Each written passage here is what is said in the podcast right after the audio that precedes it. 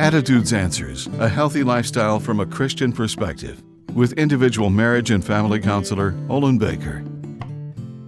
We are now beginning a new year and a new phase of life for each of us. God does not give us the ability to know the future, but we can speculate about what is to come. Our speculations can either produce trust and assurance that God is at work to bring about our good, or be worried and anxious about what might happen.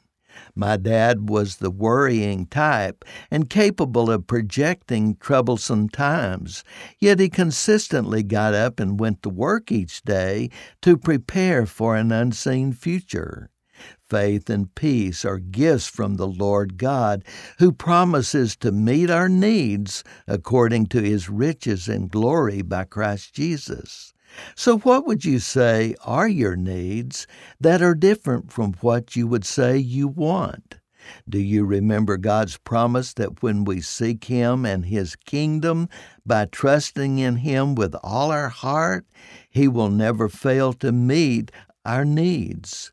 To dispel your worries, express your gratitude to God for His goodness, and then rest in His peace and mercy. Happy New Year! I'm Olin Baker. Subscribe to the Attitudes Answers podcast on your favorite podcast platform. For a free transcript of today's show or to learn more, call 713 664 1475. That's 713 664 1475. You can also read this and previous programs at attitudesanswers.blogspot.com. And thanks for listening.